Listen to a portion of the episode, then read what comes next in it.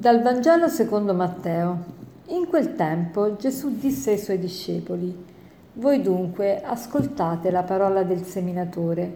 Ogni volta che uno ascolta la parola del regno e non la comprende, viene il maligno e ruba ciò che è stato seminato nel suo cuore. Questo è il seme seminato lungo la strada.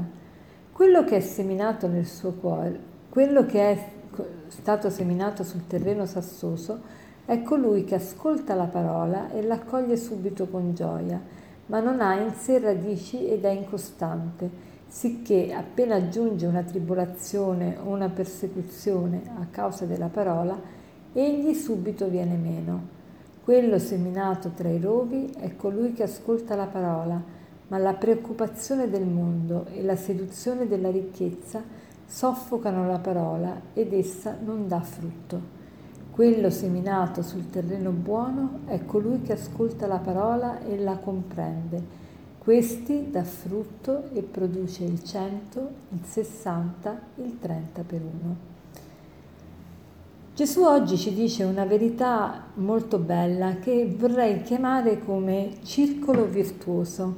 Che cos'è questo circolo virtuoso? È il contrario del circolo vizioso, ossia Qui abbiamo una persona che ascolta la parola di Dio, la comprende, la vive e quindi vivendola ha ancora di più la consapevolezza del valore di quella parola e la comprende ancora di più. Cioè, il circolo virtuoso è così, si parte dall'ascolto della parola. Questo ascolto produce in me un sentimento di riverenza, un sentimento di rispetto verso questa parola però mi viene anche un'attrazione verso questa parola e mi viene proprio da volerla vivere e cerco e mi sforzo di viverla nel quotidiano e più mi sforzo di viverla nel quotidiano più la comprendo e più la comprendo più la voglio ascoltare e più la voglio ascoltare e più la voglio vivere e più la vivo più la comprendo. Ecco il circolo virtuoso. E questo circolo virtuoso si attua proprio incominciando dalla parola di Dio stessa, perché la parola di Dio ha questo di caratteristico, che quando esce dalla bocca di Dio ha il potere di creare e Dio ha fatto sì che anche la nostra parola può diventare creatrice o distruttrice. Noi con una parola possiamo dare speranza a una persona, possiamo edificare una persona, possiamo spronare una persona, ma con la medesima parola possiamo anche uccidere una persona. Si dice ne uccide più la, più la bocca, più la lingua che la spada, perché tante volte effettivamente escono dalla nostra bocca parole terribili che veramente feriscono e, e lasciano un segno indelebile nell'animo di chi ci ascolta. Allora, oggi che cosa possiamo fare come, come, proposito per vivere bene questa parola?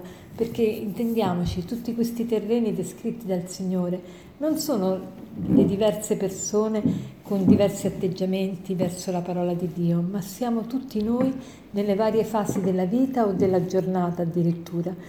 Tutti noi possiamo essere un momento terreno recettivo, terreno fruttuoso, in altri momenti possiamo essere un terreno arido, in altri momenti possiamo essere sassosi o addirittura um, come una strada, come la strada che, che non permette alla pianticella di avere delle radici. Allora eh, chiediamoci come oggi posso vivere questa parola. Ecco, potremmo farci, fare il proposito, ad esempio, di, eh, di, pensare e di ascoltare prima di parlare. Quante, quanto spesso noi eh, esprimiamo subito eh, giudizi, parliamo in maniera eh, avventata e parliamo senza inserire il cervello. La prima cosa, assicuriamoci di inserire il cervello prima di parlare e anche assicuriamoci di inserire la parola di Dio prima di parlare, perché questa parola veramente ci illumina e dà un altro aspetto alle nostre parole. Allora, per concludere vorrei citarvi una frase di Madre Teresa di Calcutta che diceva appunto non possiamo parlare finché non ascoltiamo. Quando avremo il cuore colmo, la bocca parlerà, la mente penserà. Buona giornata.